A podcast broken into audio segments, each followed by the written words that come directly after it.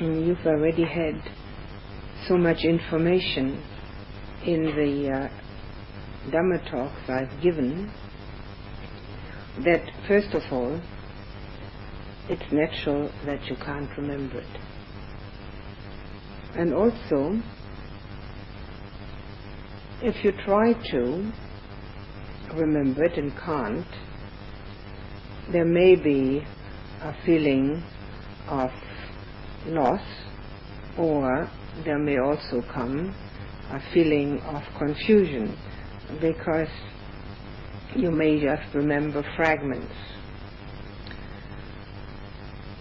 That ha- always happens until the time that one has the Dhamma so well anchored within that all the connections are made automatically.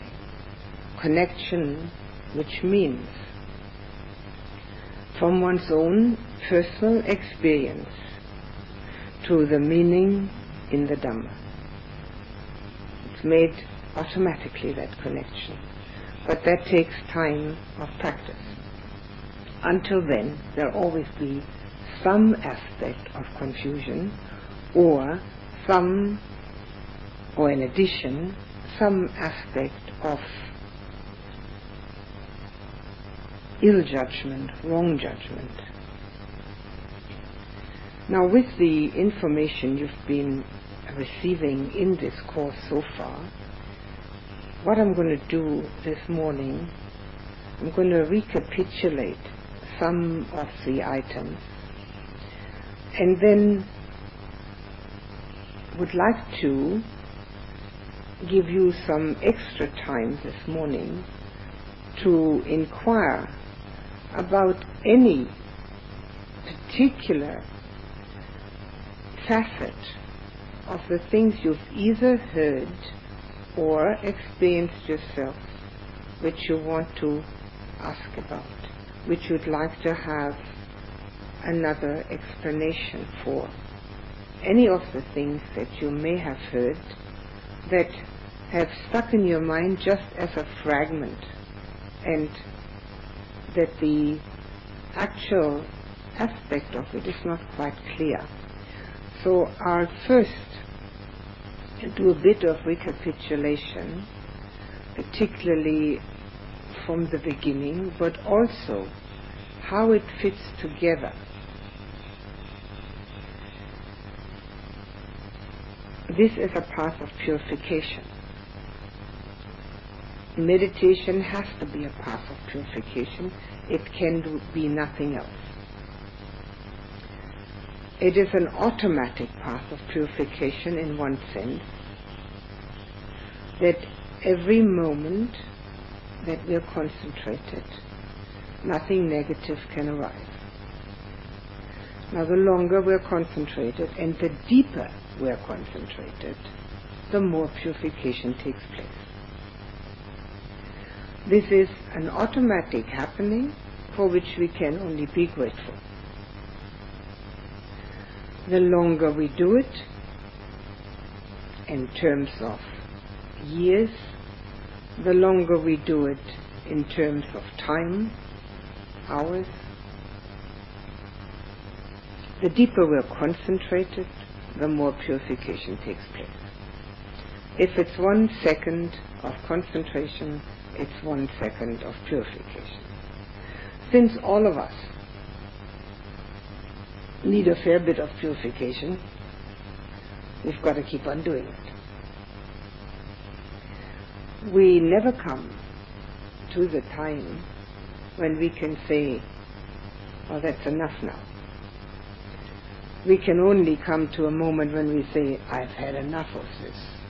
But it isn't enough yet. On top of that, we must remember, or we can remember, that the Buddha, after his enlightenment, continued to meditate, at least every morning.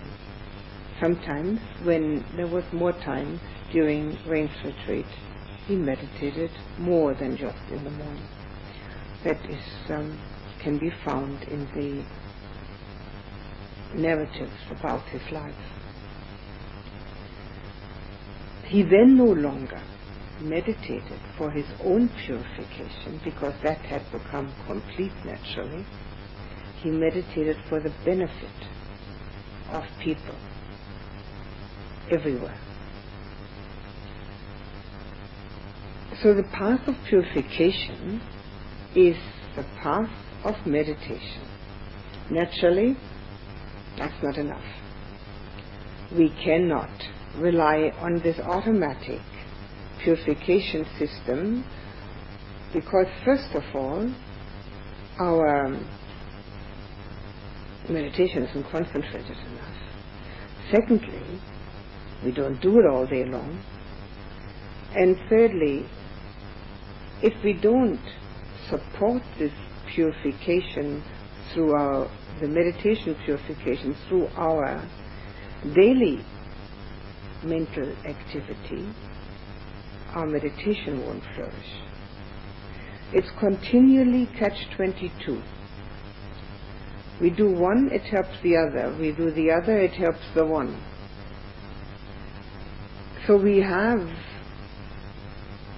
the um, opportunity to continue this purification path through our daily thoughts, emotions, and mental and also physical action.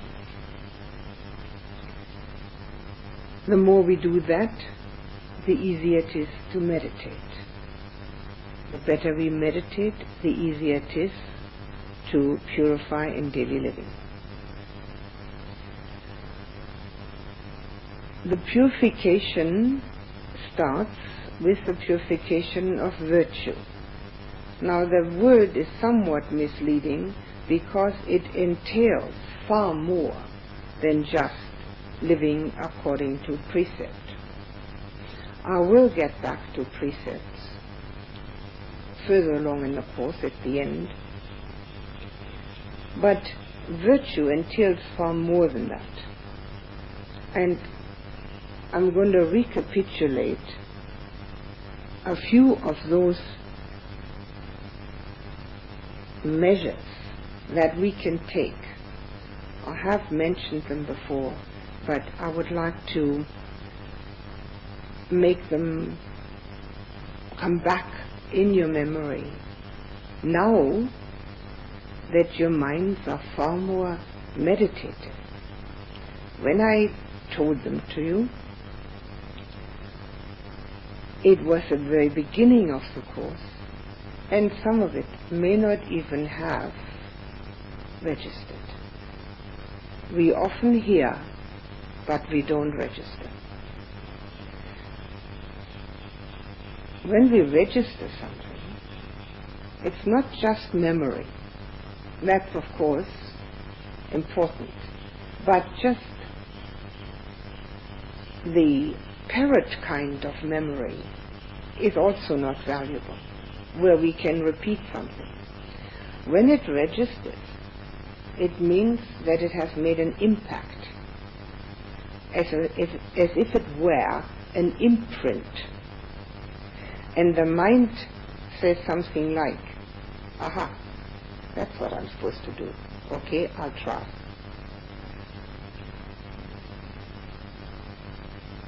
Obviously, then memory is much easier when the mind has been imprinted.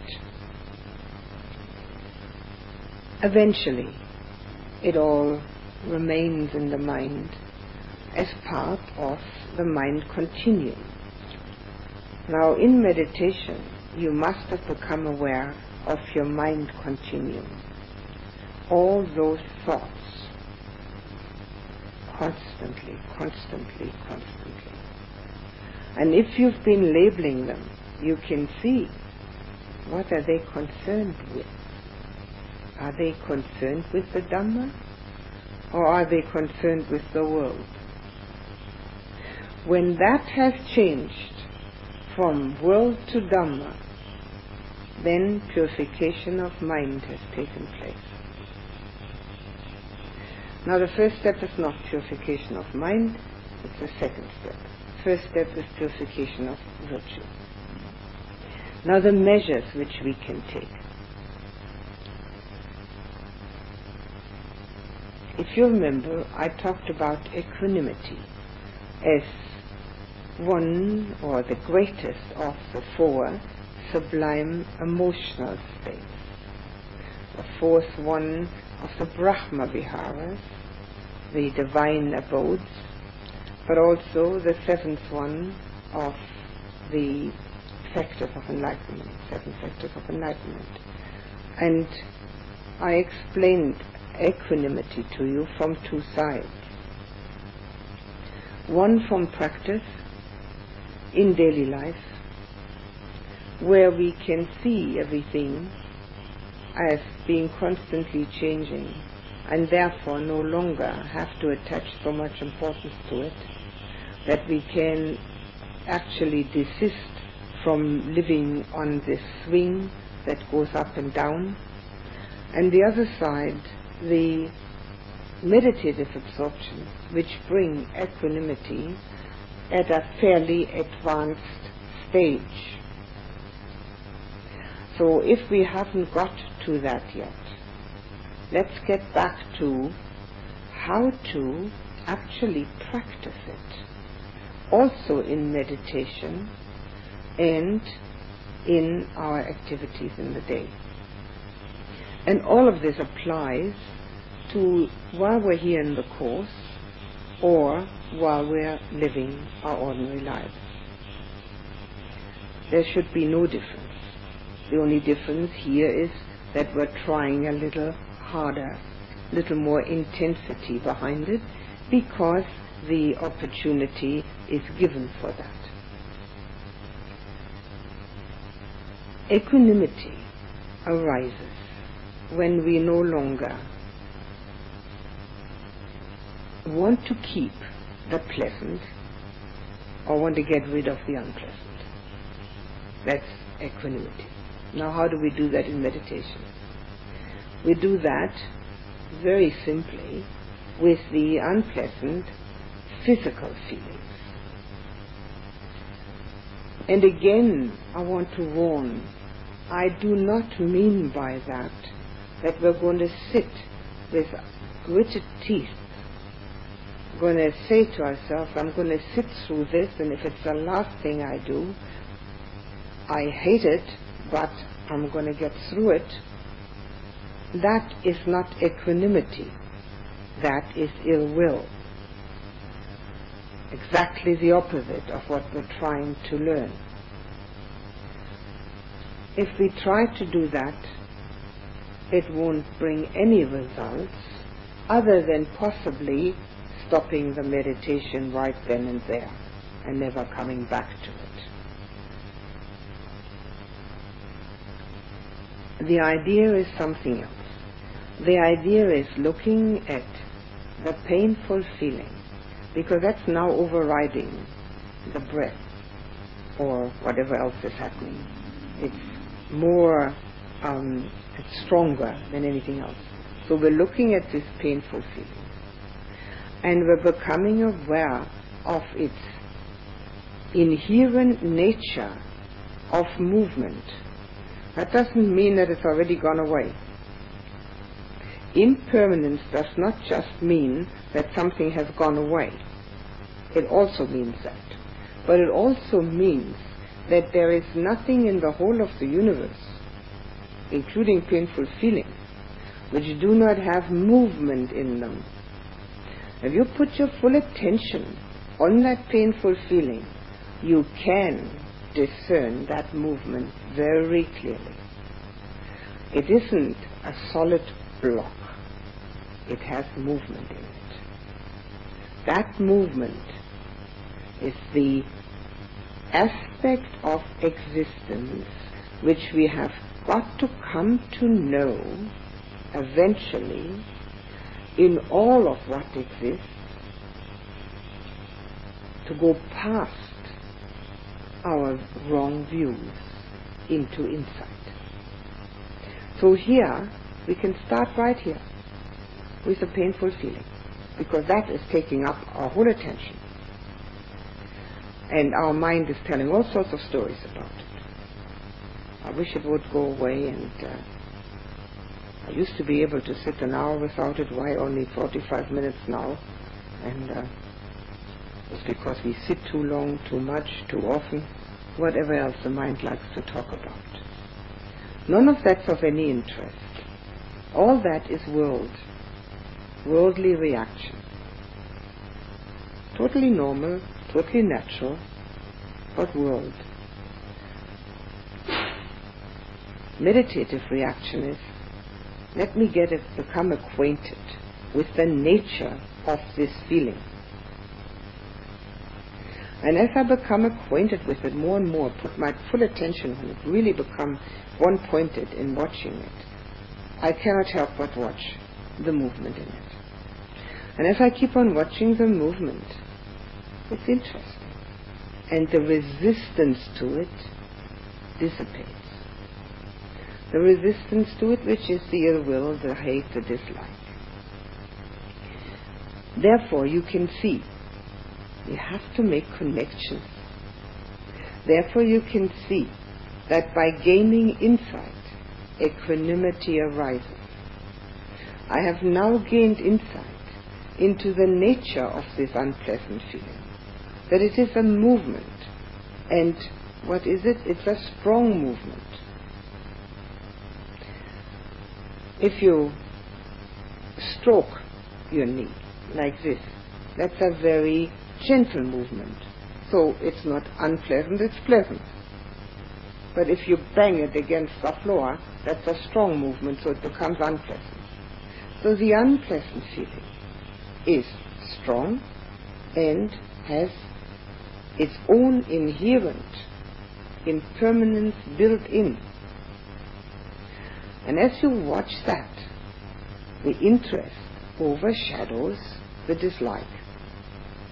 And you know now from personal experience that if I were to examine everything that happens more closely, with more one pointedness, and discern the underlying nature, I would be much more even minded about it. I wouldn't have to dislike. Now this applies not only to the unpleasant feeling in the knee where we can practice it, it applies to any dislike which arises towards other people, for instance. This is a purification of virtue, easily done while sitting here, bringing great insight. Now let's see, we sit here and meditation isn't functioning too well. Sometimes it doesn't, sometimes it doesn't. And all of a sudden, quite unreasonably, a dislike for a certain person arises. Someone who has said something maybe a week ago, or uh, somebody who has done something yesterday or this morning which we didn't like. And we're sitting there with dislike. Now, obviously, we are engaged in purification. So it must come to our notice immediately that this certainly cannot be purification. It's the opposite. So let us then use that particular situation again to examine it. What is it that has made my dislike arise?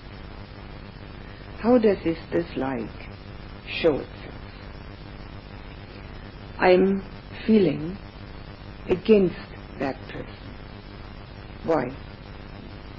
So we can see that there was something happening that we didn't approve of. Why didn't we approve of? What was the reason for that? We will find that we either felt threatened by it, that it wouldn't be a support system for ourselves, or, this is the most likely thing, or it is an opinion we have, a viewpoint, which was not being supported. So what do we learn from that? We learn that our dislike is based on our ego identification. The identification we have with our ego illusion and the identification we have with our personal standpoints and viewpoints. It's very interesting. As we examine it like that, again, it dissipates. It cannot possibly remain when we are an objective observer. And again we can see that insight has brought the purification of this ill will and dislike. Now, if we keep on doing that during the meditation, we will certainly know that we will be greatly benefited by it if we do that outside of, uh, of meditation. Now let's say we have something that we like very much. Maybe we have a very pleasant feeling in the meditation. And of course it goes. And then we think, the mind thinks, oh, what a pity. I hope I can get that back again. That was really nice. It would be great if I could just keep that all the time. If we have any remembrance of what we've been taught, we will immediately realize that this is clinging. This is making the pleasant feeling something valuable to hang on to and to search for again and to try to get back.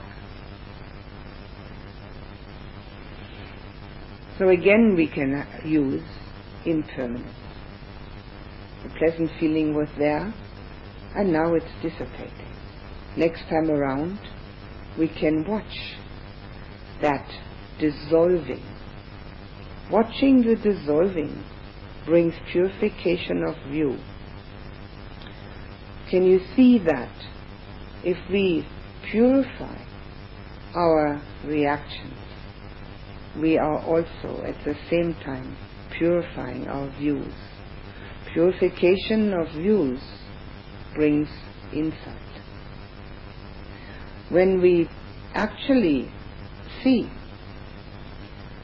on the next round, after we've lost that one, the pleasant feeling has arisen again, and we're very carefully observing its nature of movement, of dissipation and dissolving, we cannot possibly want to grab it. You can't do two things at the same time. Obviously, that will show us that all that is pleasant, no matter what it is in our daily life, and we can use that with the food, we can use that with the bush, what, whatever it is. It all has a nature of falling apart, the feeling. And we don't have to hang on. We don't have to cling. If we want to go one step further, we can see that the pleasant feeling is also not solid, just as the unpleasant feeling is not solid. Not that it keeps coming and going, that's lack of concentration. But that even when it's there, it has a nature of movement within. We've got to come to that experience one day that all has a nature of movement within. If we purify our reactions, which is a purification of virtue as a first step, we have that opportunity to see a little deeper, to understand a little better. Particularly watching the pleasant and unpleasant feelings in the meditation and then carrying that over into any situation during the day. Now, for instance, if we, and this is the guarding and calming of the senses, we walk around in the bush and we see a little wildflower. And because we're bored stiff, got nothing to do, and uh, meditation isn't working, we're going to get really interested in this wildflower. And uh, we look at the color.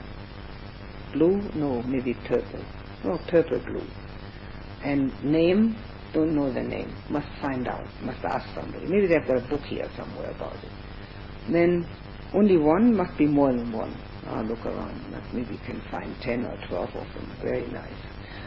And uh, then one wonders, oh, must be some more of them. Must not just have one or two or 12 of them. There must be more of them. So we'll take a walk and see if we can't find some more wildflowers. So now, the meditation course is a wildflower course. Before it gets that far, or even half that far, watching that now the mind wants to get interested in something that the senses are providing. In this case, because there isn't much to be provided otherwise, it's the eyes. They're providing something. So the mind wants to get into that, wants to really know about it, so that it has some diversion, that it has some um, distraction. Now, obviously, we need our eyes in order to keep the body safe. But when we want to find out about the underlying truth of the universe, we need to find out about that too. So the first thing that we can find out is that the mind is looking for distraction. The second thing that we can find out is that the eye itself, the physical eye, does not know that this is a flower. Never mind a wildflower. Never mind that there's only one there. The eye itself knows nothing. It's a mind that knows that. And it's a mind that wants to be entertained. Now because the mind is the one that is going to get distracted, the mind that's going to start working in every direction, wherever it can see, can get in, latch on to something that the eye sees. That's why purification of virtue means guarding the senses, so that the mind does not get involved. Because the next step is then if I just take one of those and put it in my garden, nobody would know about it and I would have a nice little flower in my garden. So now craving has arisen.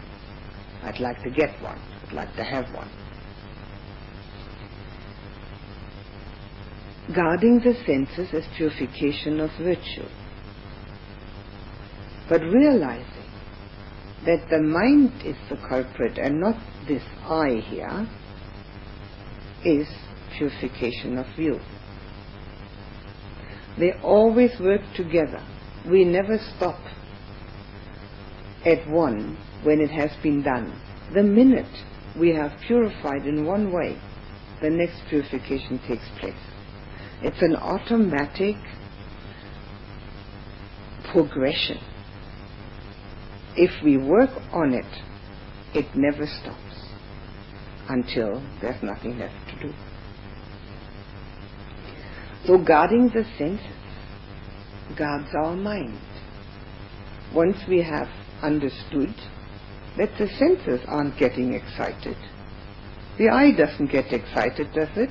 The ear isn't getting excited about anything. It's the mind that can get excited about it, interested in it, wants to know about it, wants to forget about having to meditate, wants to get all other things that can entertain it. So we have realized how we operate through having tried to be careful with what we look at. The same is with sound. Now, sometimes there's hardly any sound, although there's never none. There's always some sound. But other times there's quite a lot of sound. Um, this must be the um, um, sleepy time for all these uh, little creatures. But uh, mornings and evenings are quite noisy. So if we put our attention on that, the mind gets totally distracted.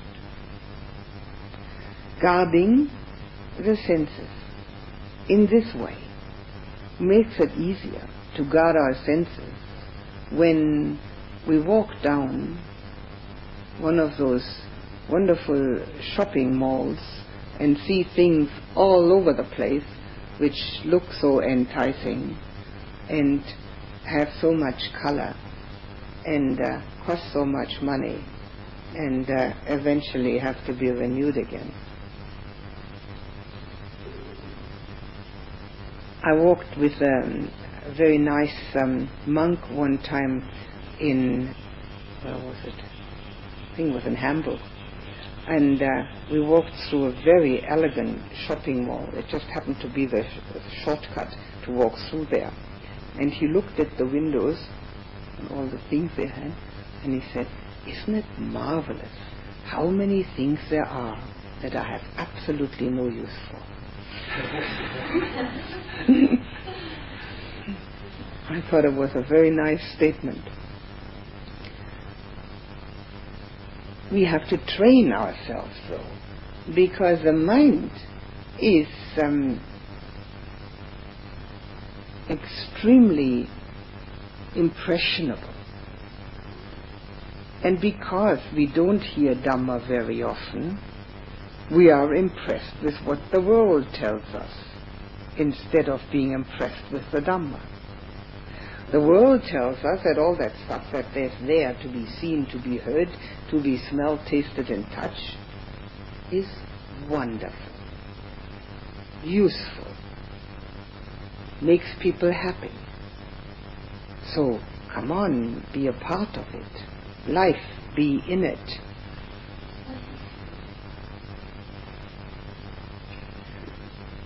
And so we don't examine it. No examination at all. Because we're impressionable. We are impressionable because that's our mode of living the world. An arahant has many descriptions. One of them is to live in the world but be untouched by worldly conditions. Obviously, that's not possible for us at this time. But if this meditation is to succeed, some of this will have to be practiced. Nobody expects or can or should expect perfection. All we can expect from ourselves is effort. And a little bit of understanding why. Because if we don't understand why, we won't do it. So one of the purifications of virtue is guarding the senses, because it will bring the purification of view about ourselves. And also, it will reduce craving. And by reducing craving, it will reduce dukkha. Dukkha is always caused through craving. Now, when we see something and it's really nice, maybe we don't want it. But if we have a pleasant feeling, we want to see it again. So we're going to get busy trying to see it again. When we hear something, it sounds really nice. Maybe there's nothing to be had. We don't want all these little creatures. We want to hear it again. So we get busy trying to find it. The same in daily life. Naturally, we don't plug up our ears and uh, glue up our eyes. But we can guard the contact. We can be a little more careful because we know that the mind is just going to respond. Particularly when our meditation is supposed to flourish. And it will carry over in daily life. And it is then not a denial of one's wishes. It is a disinterest in all the things which are available and all the things that can be seen and heard because one knows it's only going to get the mind working again in a worldly direction. And that never has brought any peace yet. So here we have guarding the senses while we're trying to meditate. If somebody talks, not to listen. It's only going to upset the own mind. Nothing else. If there is some nice sound, not to try to explain it, but just to hear sound. There's something to see, to see and go past. That practice, if it is a little success, continued in daily life, brings so much peacefulness to life. We don't have to go here and there to find something nice. That nice that we want is all in here anyway. It's not out there.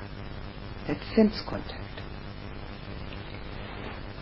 So when we have this understanding of those two things, the first, the reaction to pleasant and unpleasant feelings with equanimity because of understanding their inherent changeable nature and guarding the senses because of our understanding that the sense contacts start or create new reactions in the mind, then we have done the first two steps of the purification of virtue, which immediately brings purification of view of ourselves. We can't help but see ourselves in a different way.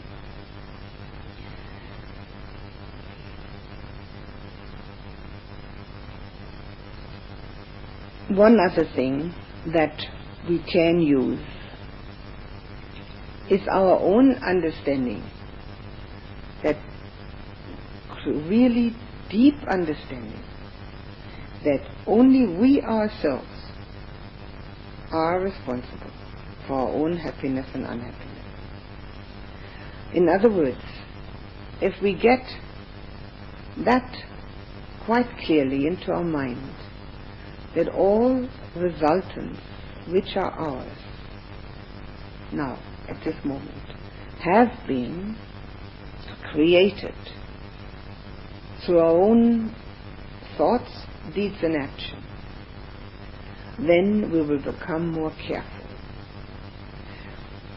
This being careful, in other words, being afraid to do anything wrong, the shame and fear I've talked about, is the fear of doing anything wrong because it's only going to hurt myself. Now this again, having understood this, brings purification of you because it shows us cause and effect. Once we get to know cause and effect from the ground up, we will see ourselves as cause and effect. And when we see ourselves as cause and effect, we already see much clearer some of that lump me gets a little shaken. So this fear to do wrong starts with the fear to think wrong. Now what's wrong? There's a great um, misunderstanding about knowing what's right and what's wrong people often think, well, I'm not supposed to react to nice feelings or unpleasant feelings. I'm not supposed to uh, dislike anybody. I'm not supposed. I'm supposed to love everybody. I'm uh, not supposed to um, have any views and opinions. So everything must be all right. It's unfortunately foolishness. It's a logic which doesn't work out. Because if everything is all right, I could break all five precepts and still be all right. The answer is quite a different one. We must be able to discriminate between what's right and what's wrong. But we have no business hating anything that's wrong. That's the answer to loving everybody, which is an ideal and not a reality just yet. That's the difference between um, not hanging on to pleasantness and not resisting unpleasantness, we know what's right and what's wrong. Otherwise, we would think killing is right. We can't go to such an extent where we have no further discrimination between that which is wholesome and unwholesome. But the hate of the person who may be doing something wrong, that needs to be let go of. This is an important point, which sounds, when you look at it, uh, like a truism, but unfortunately often misunderstood.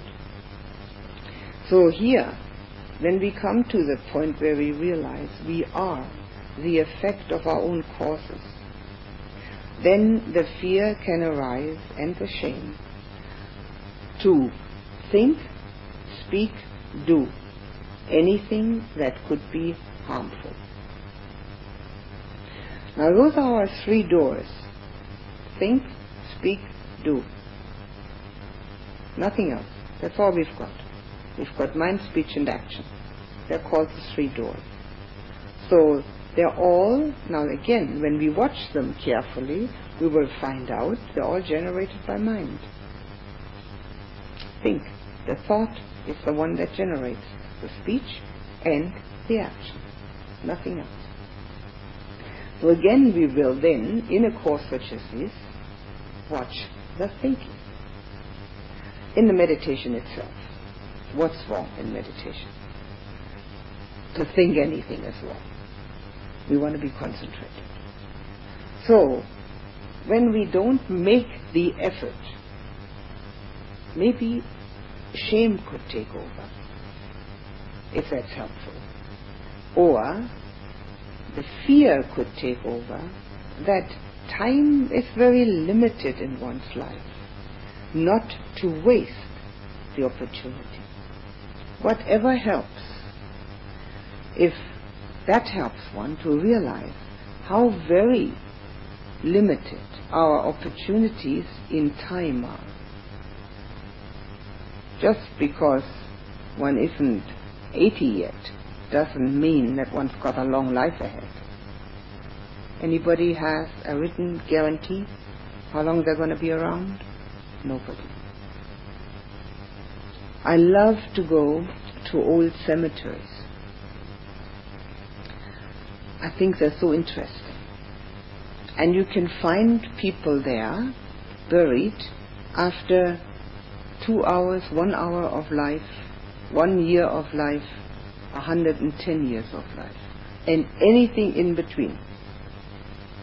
Anything at all. And on the old cemeteries, they sometimes give a little story about the people. It's very interesting. It takes away some of that solidity of oneself.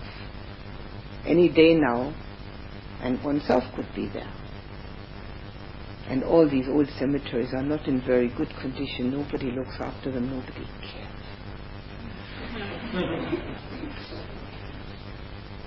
hmm, that's us. The Buddha said there are far more dead people than live people. Time is at a premium. Now is the time to do it. So when we use that as an incentive to realize that we shouldn't waste it on unnecessary thinking, on possibly even unwholesome thinking. We can then also transfer that into our daily living. Time is at a premium. What am I doing with it? Am I actually using it to my and other people's advantage?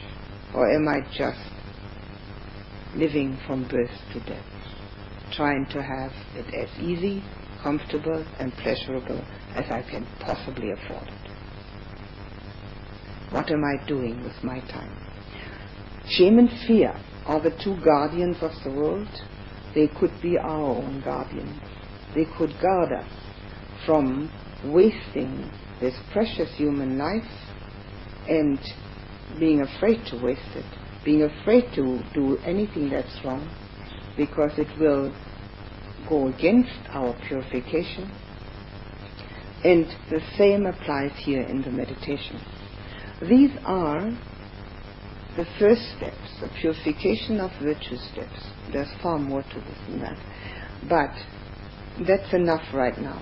Now what I'd like you to do is see whether any points that you remember through the days that I have talked to you, whether you would like, if any, for any of them, some clarification, some more detailed explanation. Well, not everybody has that idea. You may not have it. But many people um, that I have, that are in, in, have some knowledge of Dhamma misunderstand this the teaching where you're not supposed to hate but to love, where you're not supposed to hang on to pleasant feelings nor reject unpleasant feelings, where you're supposed to learn equanimity and possibly have some, misunderstand that by thinking that means that whatever anybody does is okay. And have no and lose all their um, willingness to discriminate or their ability to discriminate. Either way, we don't lose ability; we just lose our willingness to discriminate. That is a um, total misunderstanding. Our discrimination has to remain with us, but the hate of that which is wrong that has to go. In other words, you can understand that there's a crime and you know that there's a crime and you can dislike the crime but you don't hate the criminal. So you have to know what is right and what is wrong in order to practice it yourself. If you don't know, you can't practice it. When other people do something which you don't agree with, that's their problem. But you don't then have to think, well, I have to agree with what they're doing because I'm supposed to love everybody. You can love those people also if they're doing things that you do not agree with. A mother loves her children whether they bring home very good reports from school or dirty up the whole kitchen floor. Either way, she loves them. Is that clear? The love that counts, but the discrimination has to remain. Okay, what else? Yes. Angela.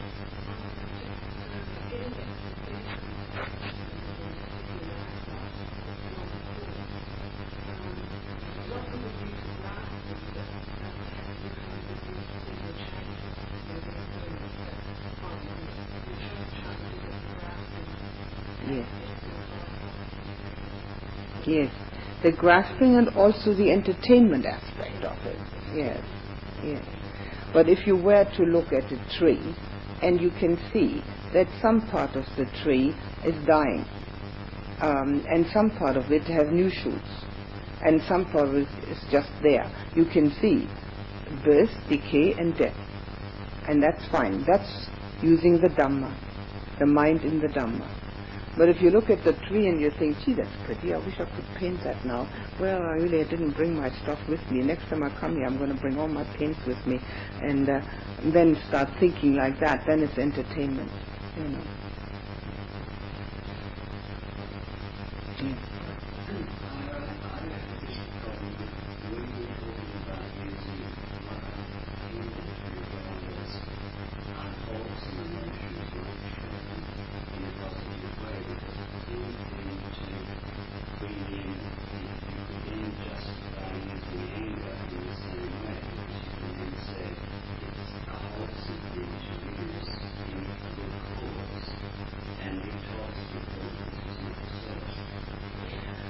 The Buddha did not regard shame as an unwholesome emotion.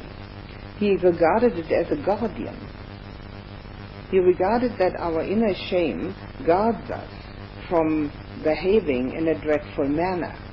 Now, when shame is lost, and that does happen with people whose minds are not long, no longer functioning properly, for instance, they can do some horrible things, which we would never do. We'd be ashamed to do them. So we can use that for ourselves too. If we use it for ourselves, we have a strong incentive. It is like um, it's like as if we are really watching ourselves. And as we watch ourselves, we can agree to some of the things that we think and do, and other things we may not. And shame is a very um, strong incentive to let go. The Buddha uses it, for instance, um, when he gave similes for five ways of getting rid of um, discursive or distracting thoughts. The first way is the substitution. I told you that already. When the carpenter, or the carpenter's apprentice, takes out the uh, plug in the wood which is too small and puts on a bigger one.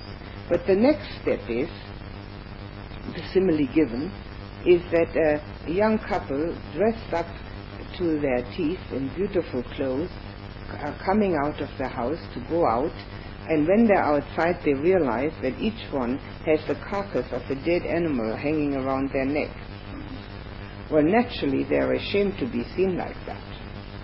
So they quickly run inside again, take off this carcass around their necks, clean up their clothes, clean up themselves, and come out again nicely. Now that's a shame for our thoughts. And that is, the Buddha considers this a very positive thing.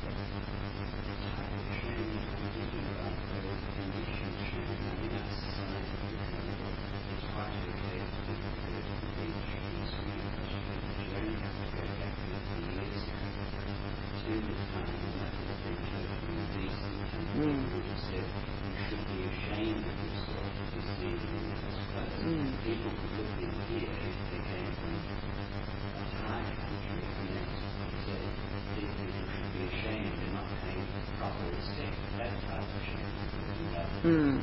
Socially conditioned.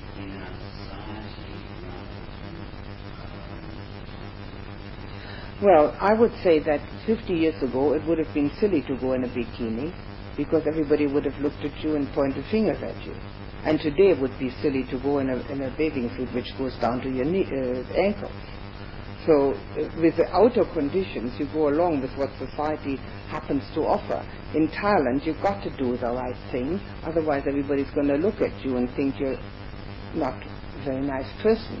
So it's much nicer to go along with it. So with social conditions, it seems a much uh, more sensible thing to go along with them as in the place where you live, so that you don't have extra difficulties. But um, uh, the shame that the Buddha is talking about is our inner, I feel sure we can use the word conscience. Our inner conscience, which tells us quite clearly what's right and what's wrong. We just don't listen. Uh, we know exactly. We all have a conscience. And that's what he's calling that. I think the word conscience might be a much better uh, word for this. Does that work better? Conscience? Mm, social. Mm.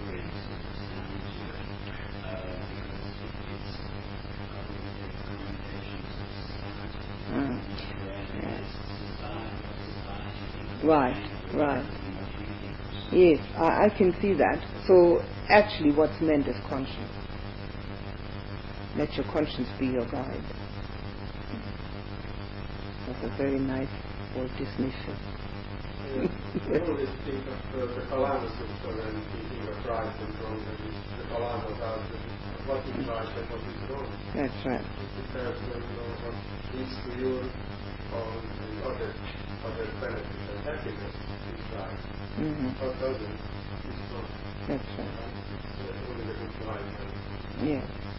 And uh, when it when you see now, for instance, if you have a situation where others are doing things which are right to them, and they are quite happy with it, but you yourself don't feel happy with it, it's perfectly all right to have your own um, way of doing things.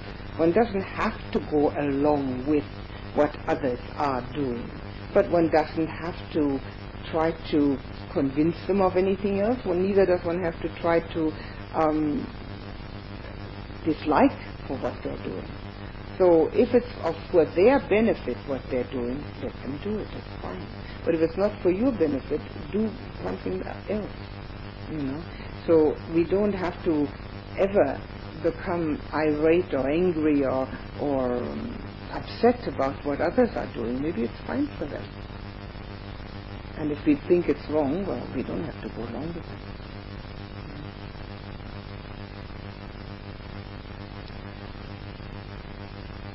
Yes. What is sorry? I still don't understand it. What did I say? Grief. Grief is clinging. Yeah. Grief is clinging. Clinging is grief, more likely. yes. Oh, and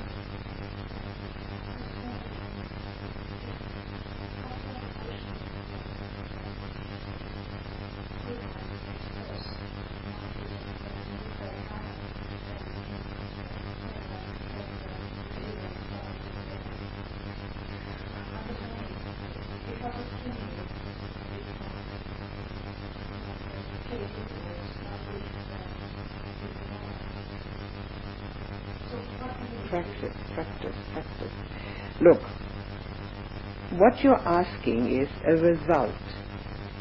What you need to ask about is how to get to that result. And also your question sounds as if you don't believe that clinging provides grief.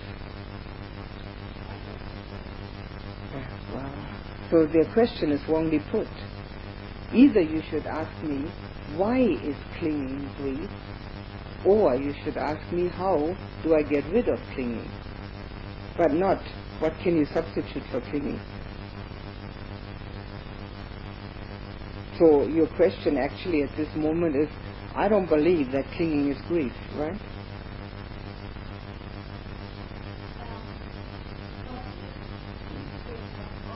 Make sure that it is. or maybe that it isn't. yes.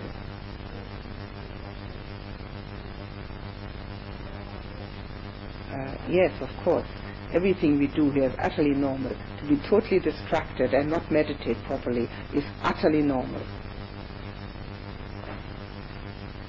This path of the Buddha leads beyond the normal human reactions to the transcendental understanding where this problematic of the human uh, life and the human mind is transcended. So all of this is totally normal. But that doesn't mean that that is uh, very um, helpful for our peace of mind, nor is it conducive to our happiness. It's just normal. Sure. It is. You see, it's perfectly normal not to be on a path of purification. Far less people on it than there are than uh, than there are not. It's totally normal not to. It's also totally normal not to meditate. All of this is absolutely normal. See, when you watch, for instance, if you were to watch birds in the forest and not think, oh, aren't they pretty? I wonder what kind they are. So this one looks especially nice. Can it sing? Do we have a book about it? No, nothing like that. That's entertainment. But if you watch the birds, how they move around their heads because they're scared that something bigger than them is going to attack them. How they quickly eat their food, very, very quickly, so that it can't be stolen. It's normal. That's the way a bird lives. Whether it is peaceful or happiness producing, I don't know. Well, the way we live is also normal. But whether it's peaceful or happiness producing is a second question.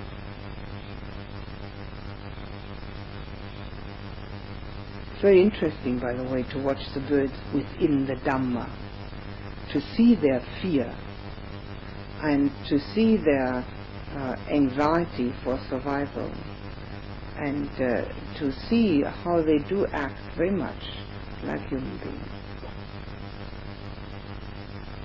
So what else? What else from all the past days has residual questions about it which are unresolved?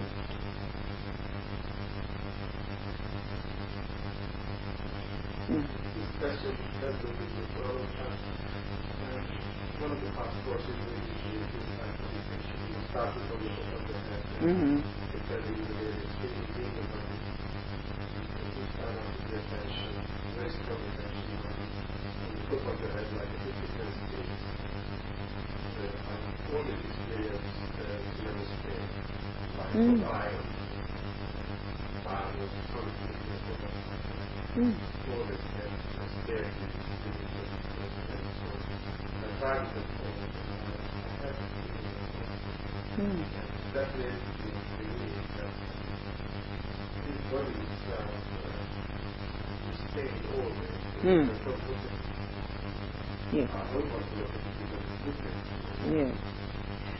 Quite true. The Buddha said the body is a cancer. Not that it has cancer or can have cancer, he said it is a cancer. It's an outgrowth of craving. We wouldn't have it if we hadn't craved to have it.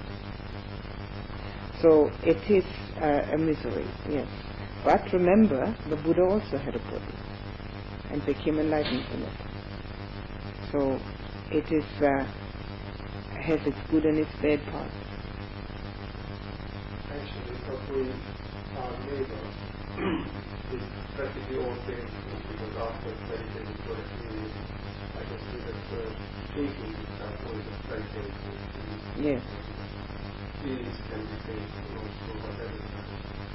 So we are made of made up of uh, painful aggregates, and we expect to find in That's right. That's right. Exactly. That's exactly the way the Buddha describes it. Now, if you remember, I also talked to you about the five aggregates. And um, it's quite true what Frank is saying, that we're all trying to find happiness in those aggregates. And uh, it's impossible. Because that's why we're constantly disappointed. Because we're always expecting something which can't behave. Now, I also gave you the idea that you could use that as a meditative process to see how those five, uh, sorry, four, not the body, the four, uh, of the mind work together and uh, whether there's an owner. And it's also very helpful to find out whether it is happiness producing. And if we feel now these are purification of view, they are the third step. So far we've had three steps. Purification of virtue, which I've just re- re- reiterated. Then there's purification of mind. Then there's purification of view.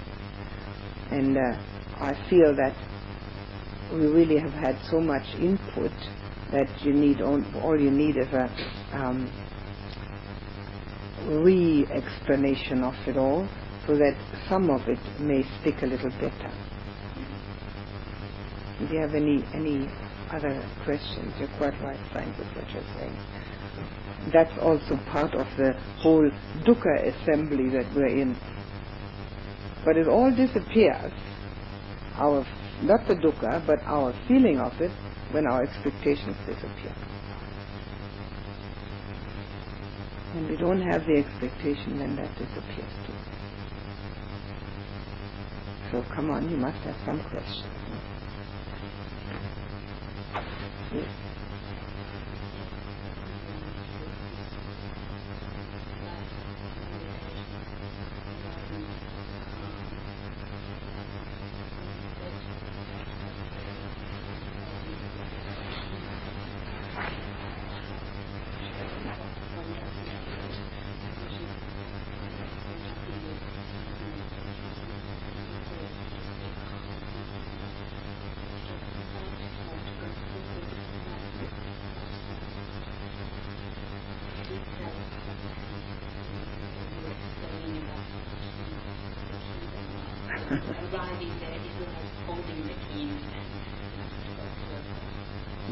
The key is the watching the breath. That's that's watching the breath. That's the key, but that's not the meditation. So when you watch the breath, that's the key. When you watch it long enough, you stick in the keyhole, open the door, and you get pleasant feelings. Do you get pleasant feelings? Sometimes. Can you stay on them? Right. So what you have to do, you have to try and stay on the pleasant feelings longer. And then you are inside the, the house where you are um, getting into the first room. The breath is the key to open the door.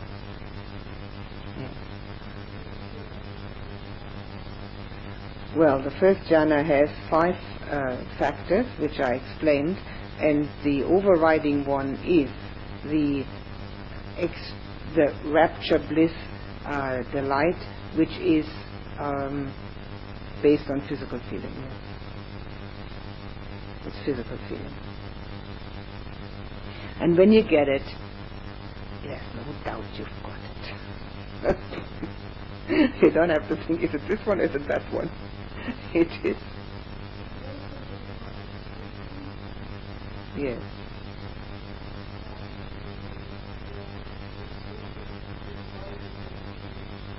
That's right. In that case, it would be yes. Yes, you can get it. Certainly. And then you stop the sweeping, go to that feeling.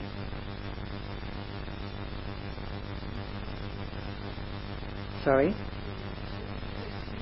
Yes. No. Sweeping is a technique which I have in the past taught in the courses. I, this is the first time I haven't taught it. Um, because I feel that you're getting too much input for what for the for the uh, experience that you have. Um, I have usually taught it. It is a very helpful technique. It's a substitute for watching the breath, and it can bring the same result or other results. But some people have learned it and just use it. It's just instead of the breath. Yes.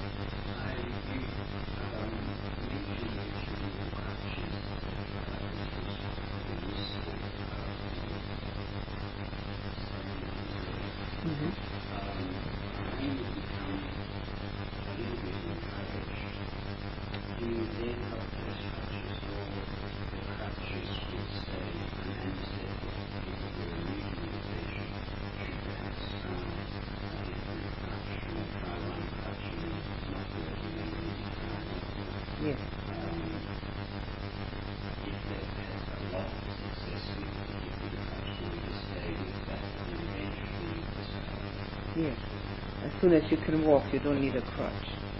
And as soon as you have had this, uh, had the breath as your, uh, use it as your key, you've got it long enough, you don't need the key anymore. You know, you can, the house door is open. And you can be, can go into the absorption. So first the crutch, then the key, and in the end, neither.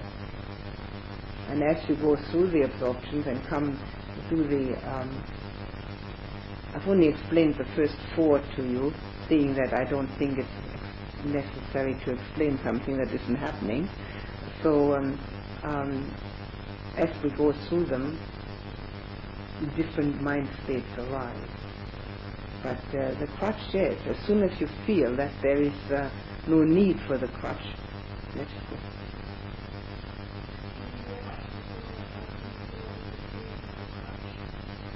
Usually not, no.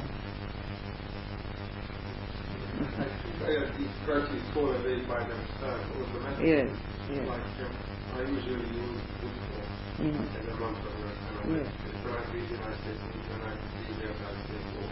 Mm. And uh, not this time, Mm. but uh, usually when my meditation is uh, is good to stay there by itself and I reach a good concentration. I don't want to leave it.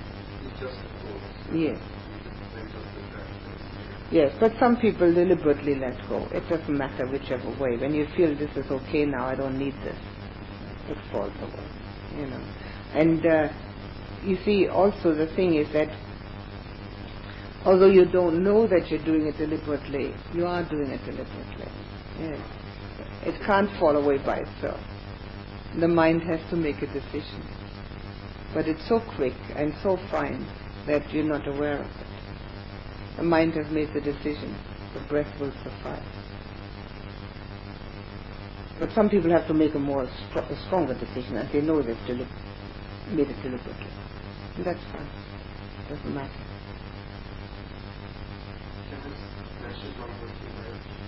I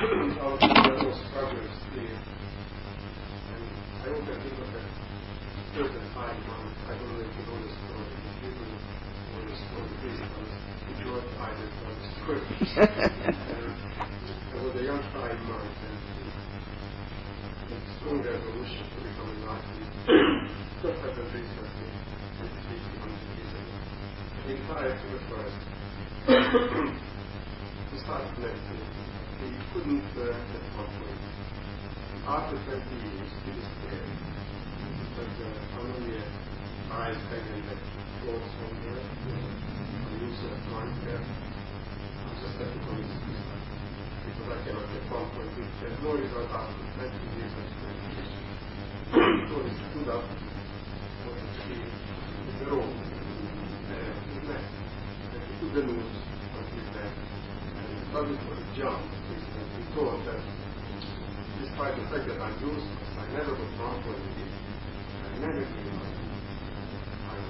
very devoted to with that thought, his heart became warm. He became happy. He became humble. Like he did his job. because he was a useless all. This story made, me think in uh, coming to meditation courses in Bible study, she really felt this man.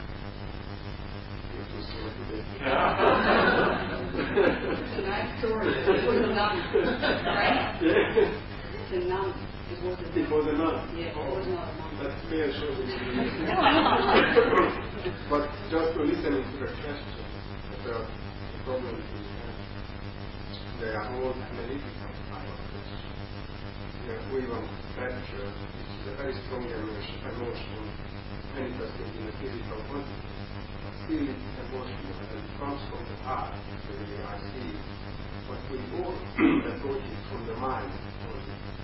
Nobody ever mentioned the heart the emotion. Just touching the breath and the like, do this, I mentioned uh, something like that.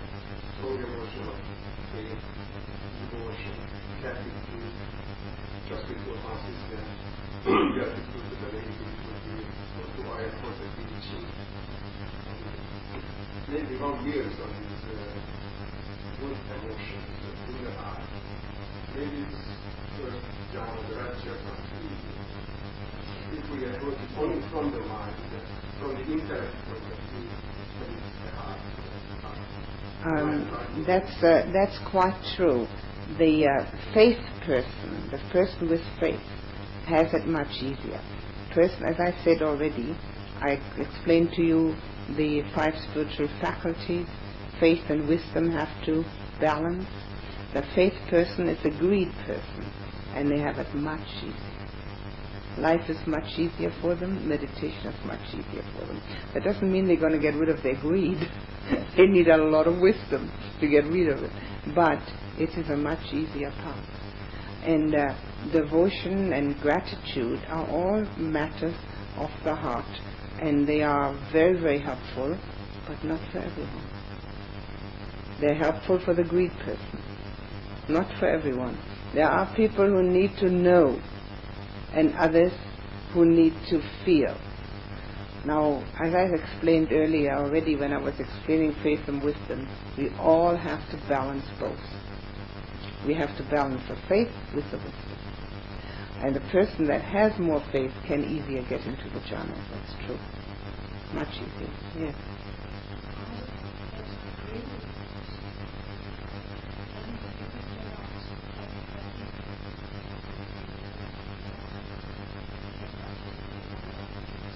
Yes. yes, that's quite possible. I think that's quite possible. But you see, the um, um, helpful aspect for that is supposed, is loving to be the loving kindness that you give to yourself at the beginning of each meditation. And if you've forgotten, please remember. And it doesn't not just have to stop with just being loving of oneself. One is appreciative of one's efforts. One is appreciative of the teaching. One has the possibility of feeling protected by Buddha Dhamma Sangha. There's a protection going on which is um, invisible, but uh, still it is existing. And with that, we can feel secure and safe. We have uh, many options of how to use this uh, loving kindness for oneself. Most people find it quite difficult to have a w- warm, loving feeling for themselves. So they need to use all sorts of other things which are just as valuable. They also a gratitude that this opportunity, where one has this opportunity for growth, this is supposed to help to bring the mind onto a calm state. One of the things that, if we're talking about how we get into the jhanas, go inside instead of outside. The jhanas, the purification, the happiness, it's all happening within.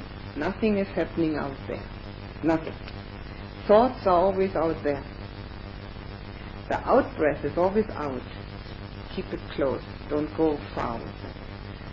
Everything that is thinking is all about something outside. Going inside is the um, is the um, you know sort of the the handle. Becoming aware of oneself within. Becoming aware of what goes on within. When it's thinking, that's not within. Thinking is about something out there. It's always out, but what goes on inside is always feeling. So that's uh, a point which may be um, helpful. It's very difficult to say how to do it. The only thing that one can say is become concentrated, but there are many ways of many helpful things to do. And this beginning of loving kindness concentration, beginning everything with that loving kindness meditation, can entail also a feeling of um, being in the right spot at the right time, uh, having an opportunity which is um, maybe unique, that type of thing. That also helps. All of that helps. But then the main thing is in, not out. Feeling. What am I feeling? And going in there. You know, when one becomes skilled at these jhanas, you don't need the key at all. I mean, the breath is nothing particular. You said we're all breathing. And before we started this meditative thing, we never thought about it, unless we were coughing or having asthma or something horrible. But otherwise, we're all breathing. So there's nothing really special about it. It's just a key. And you can use any other key also. Maybe I'll tell you one more thing. Yes.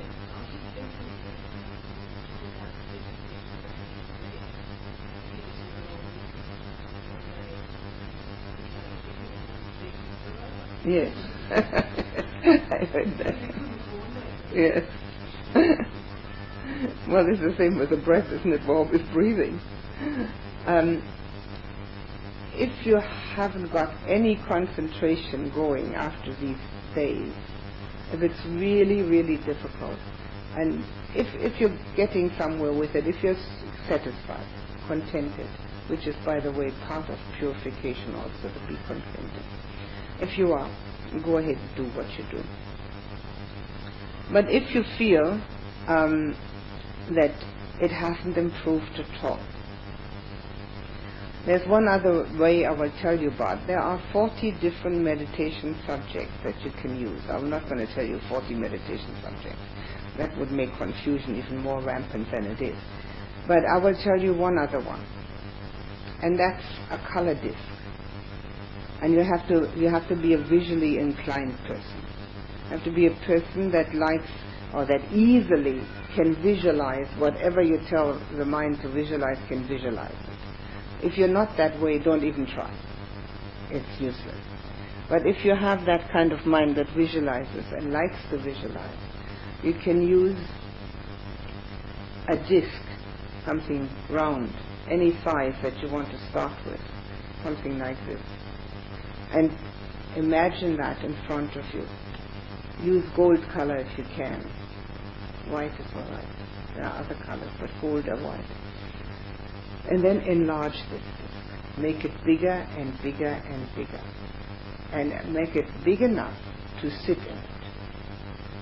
Now this is strictly geared towards calm and serenity.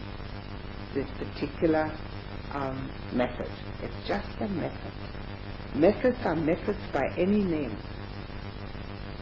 And as you get it bigger and bigger, you become interested in it and can stay with it. And you make it big enough so that it completely fills you. In other words, it surrounds you, you're sitting in it. And then you lose the idea of watching this color disc. There is only the color disc. And if it's gold, you're sitting in this gold, huge, round thing. And as you're sitting in there, the, the concentration may have become strong enough to go towards the inner feeling. It's just another way of doing it. If you're satisfied with watching the breath, please continue. If you are getting to go to the first uh, absorption and are contented with it, do it. Don't change. One doesn't change horses in midstream. But if you're thinking that your horse is bucking too much and that you're liable to fall off any moment, try that. See. But only if you have a visually inclined mind. If you don't have a visually inclined mind, you're going to find it so difficult, you're going to think, well, this is nonsense. I can't do that. But many people do have visually inclined minds. They can, you know, see something like you can see your own house easily and you can see anything you want to put them onto. You can try. Called kasina in Pali. And the Buddha taught 40 different methods of meditation, but there are only two directions, calm and insight. You've got to become calm, you've got to gain insight. And the purification, the path of purification leads to both, to calm and insight. Is that all clear?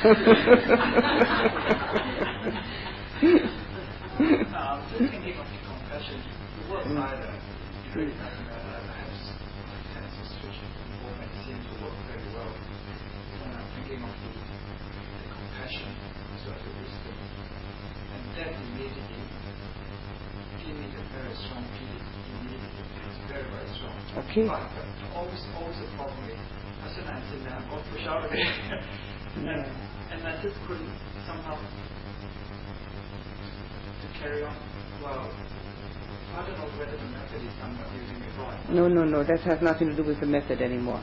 The method that you used was fine because you got into it strongly and immediately.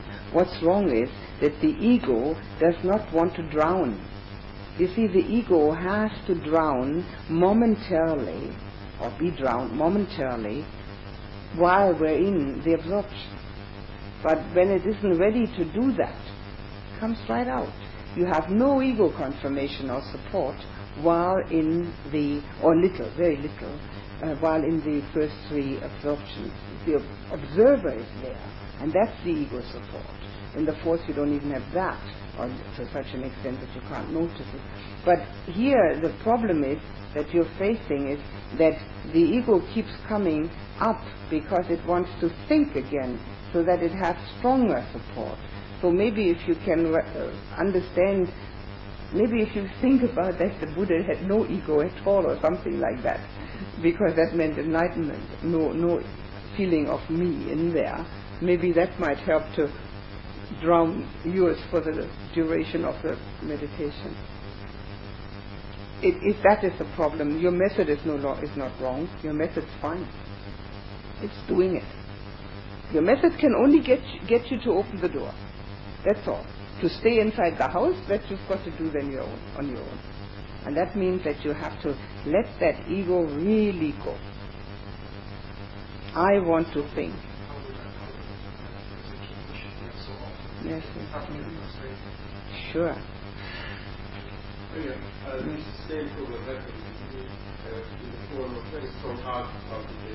Mm, Mm.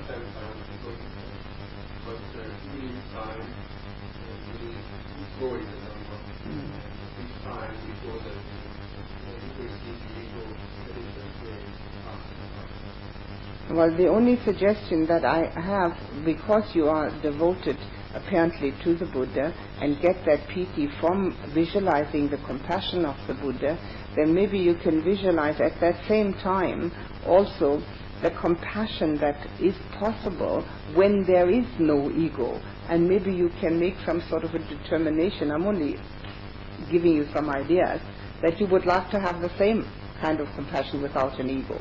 And maybe that might help to stay in there. Maybe even knowing that that's what this may help.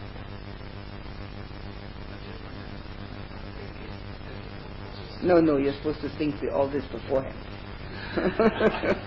Not while you're doing it. This is all when you're doing this, when you're using this all method. This all beforehand. And then let it roll.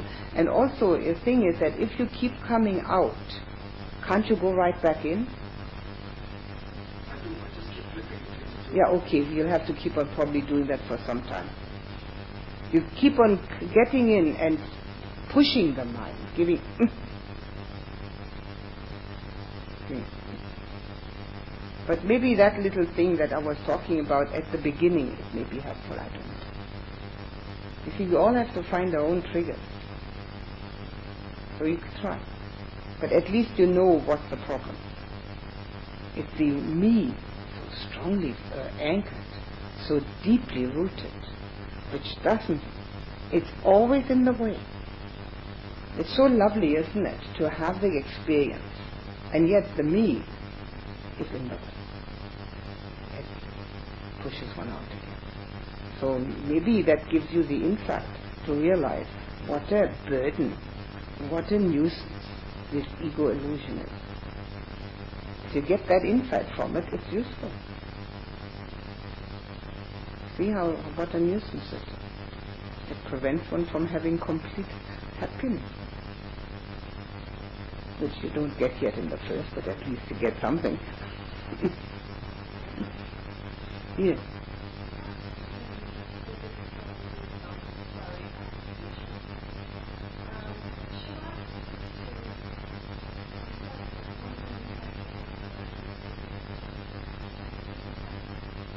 After the one, the insight technique, I didn't hear the rest.